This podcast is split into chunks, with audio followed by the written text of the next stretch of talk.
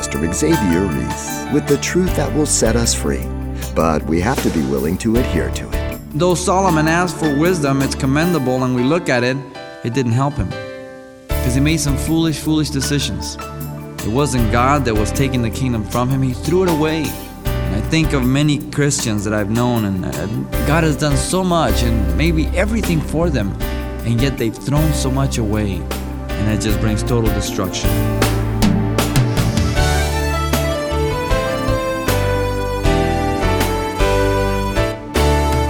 Welcome to Simple Truths, the daily half hour study of God's Word with Xavier Reese, Senior Pastor of Calvary Chapel of Pasadena, California. Sometimes your greatest gift can be your greatest problem, or in biblical terms, your blessing can become a curse.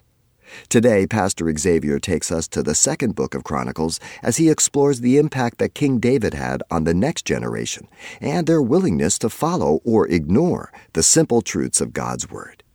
Turn now to the book of Second Chronicles for today's important life lessons from this Old Testament book.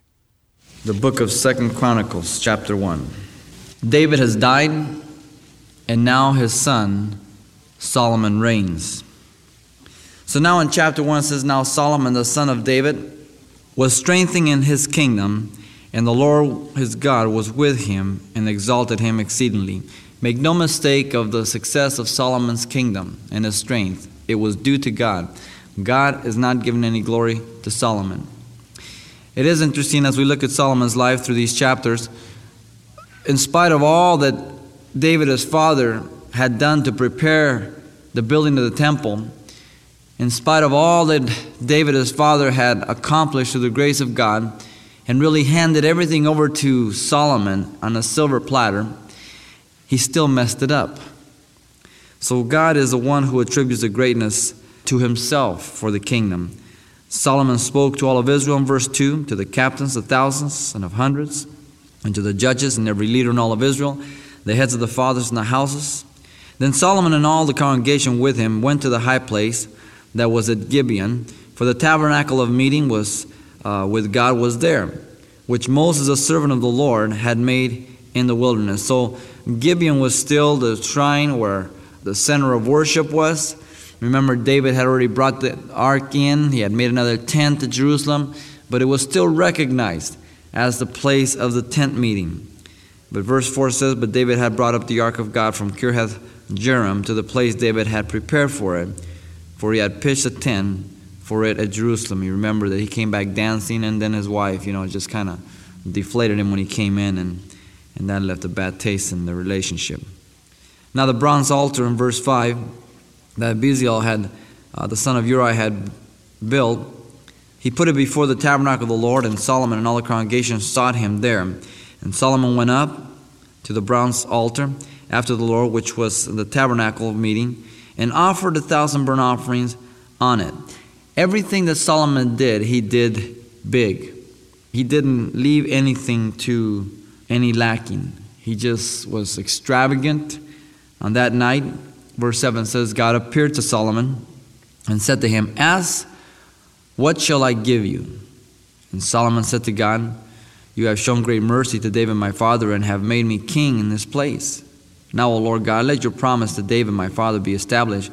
For you have made me king over the people like dust of the earth in multitude. Now give me wisdom and knowledge that I may go out and come in before his people. For who can judge this great people of yours? And God said to Solomon, Because this was in your heart, and you have not asked riches or wealth or honor, or the life of your enemies, nor have you asked long life, but have asked wisdom and knowledge for yourself, that you may judge my people over whom I have made you king. Wisdom and knowledge are granted to you, and I will give you riches and wealth and honor, such as none of the kings have had who have been before you, nor shall any after you have the like. That's a heavy question. What if God came to you tonight and says, You know, what can I do for you? Ask whatever you will. What shall I give to you? What would you ask Him? I really don't know what I'd ask Him. I would like to say to you that I would ask Him for wisdom, but I don't know what I'd ask Him. That's a tempting question, though. Knowing that He's not a genie, He's a God, and He'll give it to you. Because certainly He's not going to dangle something in front of you, and then when you go for it, say, Ha, fooled you. And uh, And though Solomon asked for wisdom, it's commendable and we look at it, but we see that even in all the wisdom that God gave to Solomon, it didn't help him because he made some foolish, foolish decisions. Solomon was known for his great wisdom in judging and reigning. But even in that wisdom, he made some of the most basic errors, such as being unequally yoked, such as going back to Egypt. And really, he was the third king of the kingdom, and then it went downhill. After him, his son Rehoboam came to the throne in chapter 10, and then from there on, it's king after king. And the kingdom was divided, civil war. And so, it wasn't God that was taking the kingdom from him, he threw it away. And I think of many Christians that I've known and that God has done so much and maybe everything for them, and yet they've thrown so much away. It's not the big sins, but it's the little foxes that spoil the vine. the little things. And it just brings total destruction. Now, in verse 13, we get Solomon's military and economic power. So Solomon came to Jerusalem from on high, from the high place that was at Gibeon, from before the tabernacle of meeting, and he reigned over Israel. Solomon gathered chariots, horsemen. He had 1,400 chariots, 12,000 horsemen whom he stationed in the chariot cities and with the king of Jerusalem. Also, the king made silver and gold as common in Jerusalem as stones. How'd you like that? And he made cedars of abundance as the sycamore, which are in the lowland. And Solomon had horses imported from Egypt and Keveh, and kings of merchants brought them to Keveh at the current price. So, in other words, he began as a humble king, but he ended up as a horse dealer. Solomon, what are you doing? Getting into the horse business. You've been called to rule. You've been called to represent God. In Deuteronomy 17, it said that he was never to go back into Egypt or to buy horses from Egypt. Now, this was being done even while he was building. And so, all that wisdom didn't do him much good because he didn't pay attention to the most basic things of life, the simplest things. He says they also acquired and imported from Egypt a chariot for 600 shekels of silver and horses for 150. Thus, through the agents, they exported them to all the kings of the Hittites and the kings of Syria. So Solomon went into business, Solomon and sons, and it cost him. It cost him dearly. In chapter 2, we get Solomon's as he prepares to build a temple. Then Solomon determined to build a temple for the name of the Lord and royal house for himself. Solomon selected 70,000 men to bear the burden, 80,000 to quarry, stones in the mountains, 3,600 uh, to oversee them. And so he was a great administrator. If you ever go to Jerusalem, go down to the city underneath to Solomon's quarries. You'll see where he quarried many of the stones for the temple there at Jerusalem.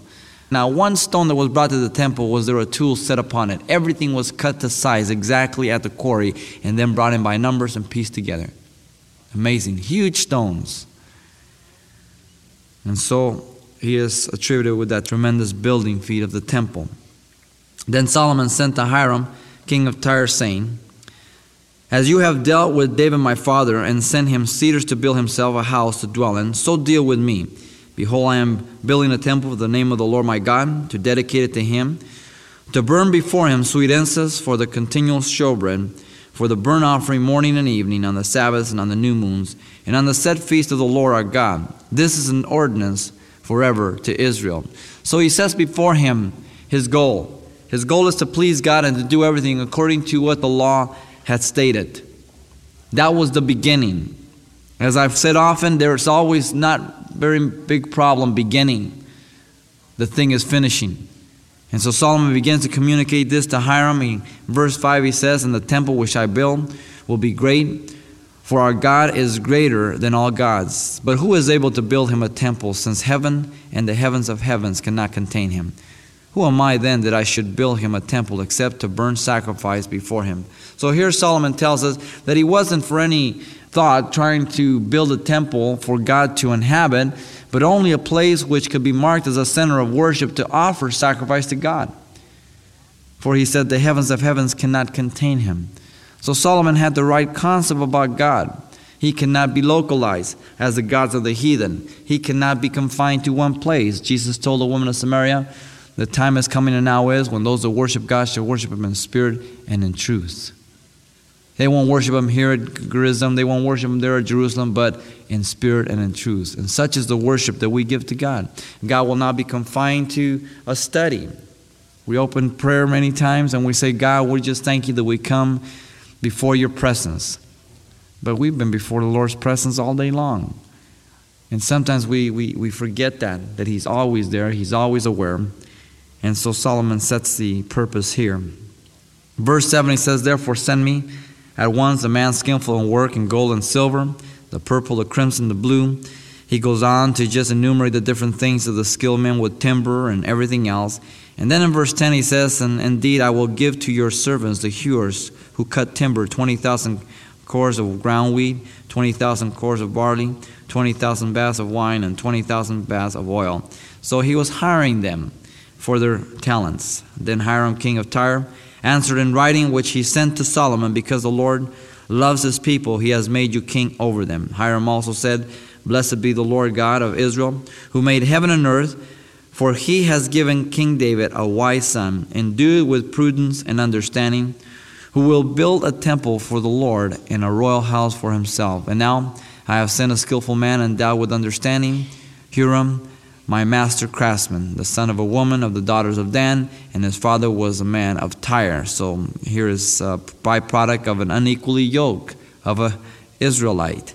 Skill to work in gold, silver, bronze, iron, stone, wood, purple and blue, fine linen and crimson, and to make any graving to accomplish any plan which may be given to him and your skillful men and with the skillful men of my Lord David, your father. And so this is much like the tabernacle when David was building it. They were both built according to the specs that God had given, the pattern. It wasn't up to their own discretion, but it was a pattern given by God. David told us that before we closed uh, First Chronicles. And so everything was done meticulously to the pattern that God had given. And so he sends his labors. Then Solomon in verse 17 numbered all the aliens who were in the land of Israel after the census in which David his father had numbered them. And there were found to be 153,600. And he made 70,000 of them bearers of burden, 80,000 hewers of stone in the mountains, and 3,600 overseers to make the people work. And so, as I said, a tremendous administrator. He knew how to coordinate things. And, and this is a gift. This is a gift and a calling of God within ministry, ruling, governments. Uh, people are needed much in ministry at times to coordinate things. There's other people that are very good in specific jobs, but there's some people that can't coordinate and put things together. And so God raises people up, different gifts, different calls, different um, gifts that He gives. Now, in chapter 3, Solomon begins to build a temple, the house of the Lord at Jerusalem, Mount Moriah, where the Lord had appeared to his father David at the place that David had prepared on the threshing floor of Ornan, the Jebusite. Remember, that's where he offered the sacrifice after God's wrath for numbering the people. As I've told you before, Mount Moriah is the very same place where Abraham offered Isaac. 2,000 years later, God would offer his son. He said, God will provide himself a sacrifice. When Isaac asked, Father, here's the wood, here's the fire, but where is the sacrifice? And so Isaac was a type of Christ, an offering. God seeing and providing would provide himself, his son, as a sacrifice for mankind.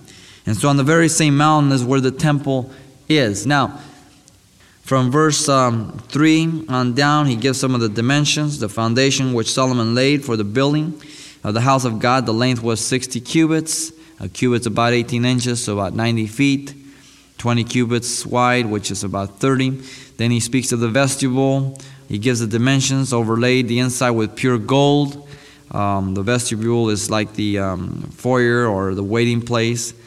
Um, the larger room in verse 5 was paneled with cypress, which was overlaid with fine gold. Uh, many uh, carved crafts upon it, trees and different things to decorate the house. In verse 7, he also overlaid the house, the beams, and the doorposts, its walls, its doors with gold, and he carved cherubims on the walls. It was a beautiful, elaborate structure. And he made the most holy place. Its length was according to the width, and the house 20 cubits, again, which 30. Now remember, the Holy of Holies and the tabernacle was a perfect cube. So likewise, everything in the temple was in direct proportion to the tabernacle, but not of the same size. It was larger, but it was in the same proportion. And so it was a model of that, but in different dimensions. In verse 9, it speaks of the weight of the nails. In verse 10, in the most holy place again, he made two cherubims. He fashioned by carving, overlaid them with gold. The wings of the cherubim were 20 cubits, that means 30 feet.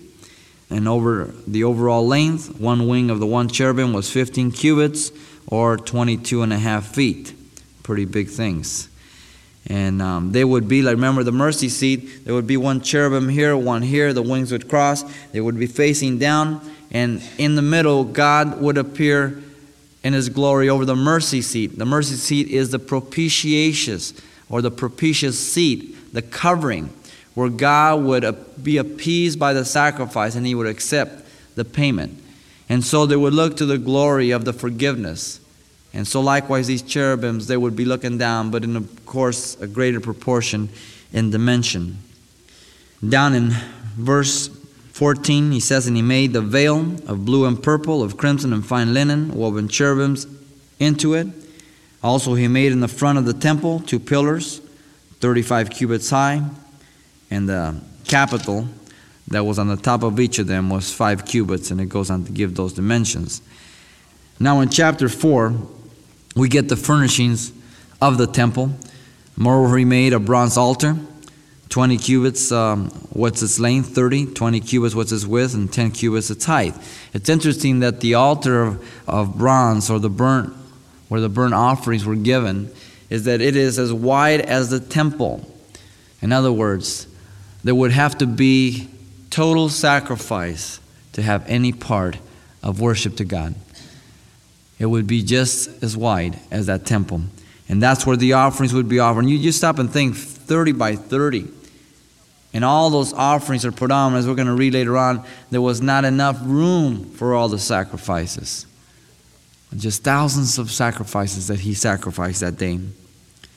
And then in verse 2, he made the sea of cast bronze, the laver where the priest would wash himself. He made them completely round. The height was five cubits, seven and a half feet and a line of 30 cubits measures its circumference.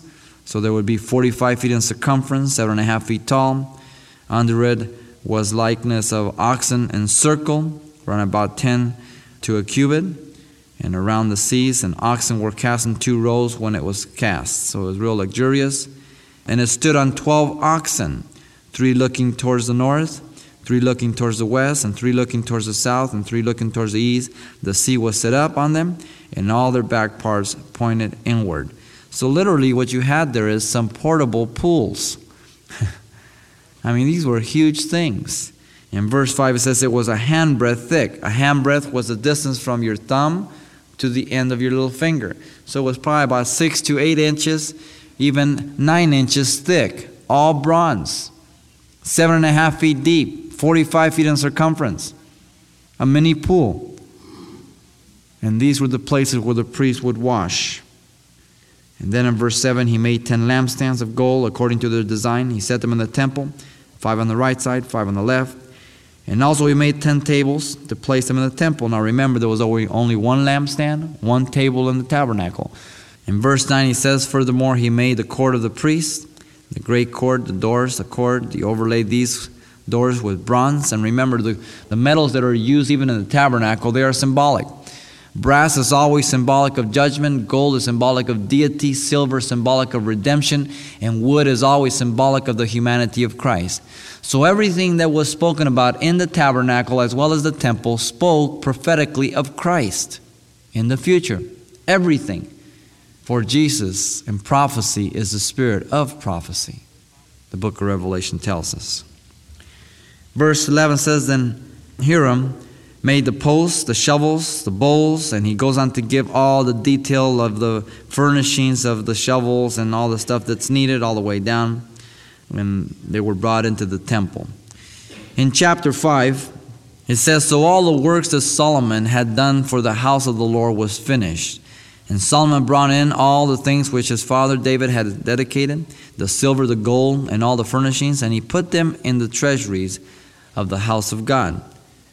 Now Solomon assembled the elders of Israel and all the heads of the tribes and the chief fathers of the children of Israel in Jerusalem, that they might bring the ark of the covenant of the Lord up from the city of David, which is Zion. So now Solomon is bringing the ark. David took it from Kirjath Jearim he did it in an unlawful way. God struck Uzzah. It was dropped off at the house of Obed-Edom. God blessed Obed-Edom. David looked up in the Bible or in the scriptures how he was to transport it. He came back, he brought it back, he put it in the city of David, Zion. Now Solomon goes for it there and to bring into the temple. And so all the elders, verse 4 says, of Israel came, and the Levites took up the ark. Then they brought up the ark, the tabernacle of meeting, and all the holy furnishings that were in the tabernacle. The priests and the Levites brought them up. Also, King Solomon and all the congregation of Israel, who were assembled with him before the ark, were sacrificing sheep and oxen that could not be counted or numbered for multitudes. Then the priests brought in the ark of the covenant and the Lord to its place, into the inner sanctuary of the temple in the most holy place, under the wings of the cherubim. For the cherubim spread their wings over the place of the ark, and the cherubims overshadowed the ark and its poles, and the poles extended so that the ends of the poles of the ark could be seen from the holy place in front of the inner sanctuary, but they could not be seen from outside, and they are there to this day. There was nothing in the ark except two tablets which Moses put there at Horeb when the Lord made the covenant with the children of Israel when they had come out of Egypt. And so at this time, the pot of manna was gone. At this time, Aaron's rod was gone.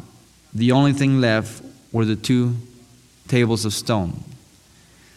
Now, when the Jews pray today in Jerusalem at the Wailing Wall or the Western Wall, they pray for peace of Jerusalem. They pray that the ark might be found, and they pray for the coming Messiah. The Ark of the Covenant, I don't think God will ever allow to be found because man is too pagan and too idolatrous. All we have to do is think and remember of the shroud that was found seeming to be of Christ. And all the fuss that was done over that, the thousands and millions of dollars that were spent on examining this shroud and doing all these things. I don't think it was, but even if it was, it's only a shroud. But man always feels if he can have some kind of relic that can be identified with its origin or its uniqueness to Christ, that he will feel much closer or have greater favor with God. I don't think that's an exaggeration. All you have to do is look around at the people who wear St. Christopher's crosses. They put the little idols on their dash of their car. Somehow we think if we can only be close or they can be close to us, we're safer. And yet, that's why I believe God would not allow that. It would be a tremendous finding. Can you imagine looking at those things? Not to worship them, but to look at the stones that God wrote with his very finger. And I'm sure that they're hidden somewhere nice and safe. I believe God did that. Tradition has it that Jeremiah, when Babylon came and, and besieged the city for the last time, that Jeremiah hid the ark. It's a legend we don't know of the accuracy of it. But if that's the way God disposed of it, then so be it. Pastor Xavier Reese and the importance of following the mandates of God. Now, you may be interested to know that today's presentation can be heard again anytime by way of the radio listings link at calvarychapelpasadena.com. And there's still much more to come of today's verse by verse study right here next time as well. But if you prefer your own personal copy on CD, we can make one available for only $4 upon request. The title to ask for is Second Chronicles chapters 1 through 9. Now, once again, ask for the in-depth study titled Second Chronicles chapters 1 through 9 when you write Simple Truths. 2200 East Colorado Boulevard, Pasadena, California 91107. Or to make your request by phone, call 800 926 1485. Again, that's 800 926 1485. Or the address once again is Simple Truths, 2200 East Colorado Boulevard, Pasadena, California, 91107. And thanks for mentioning the call letters of this station when you get in touch. This helps us track the effectiveness of this ministry in your area. And then join us for more simple truths next time with Pastor Xavier Reese.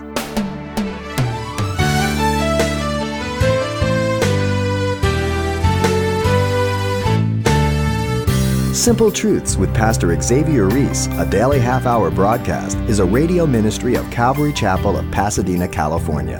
www.calvarychapelpasadena.com.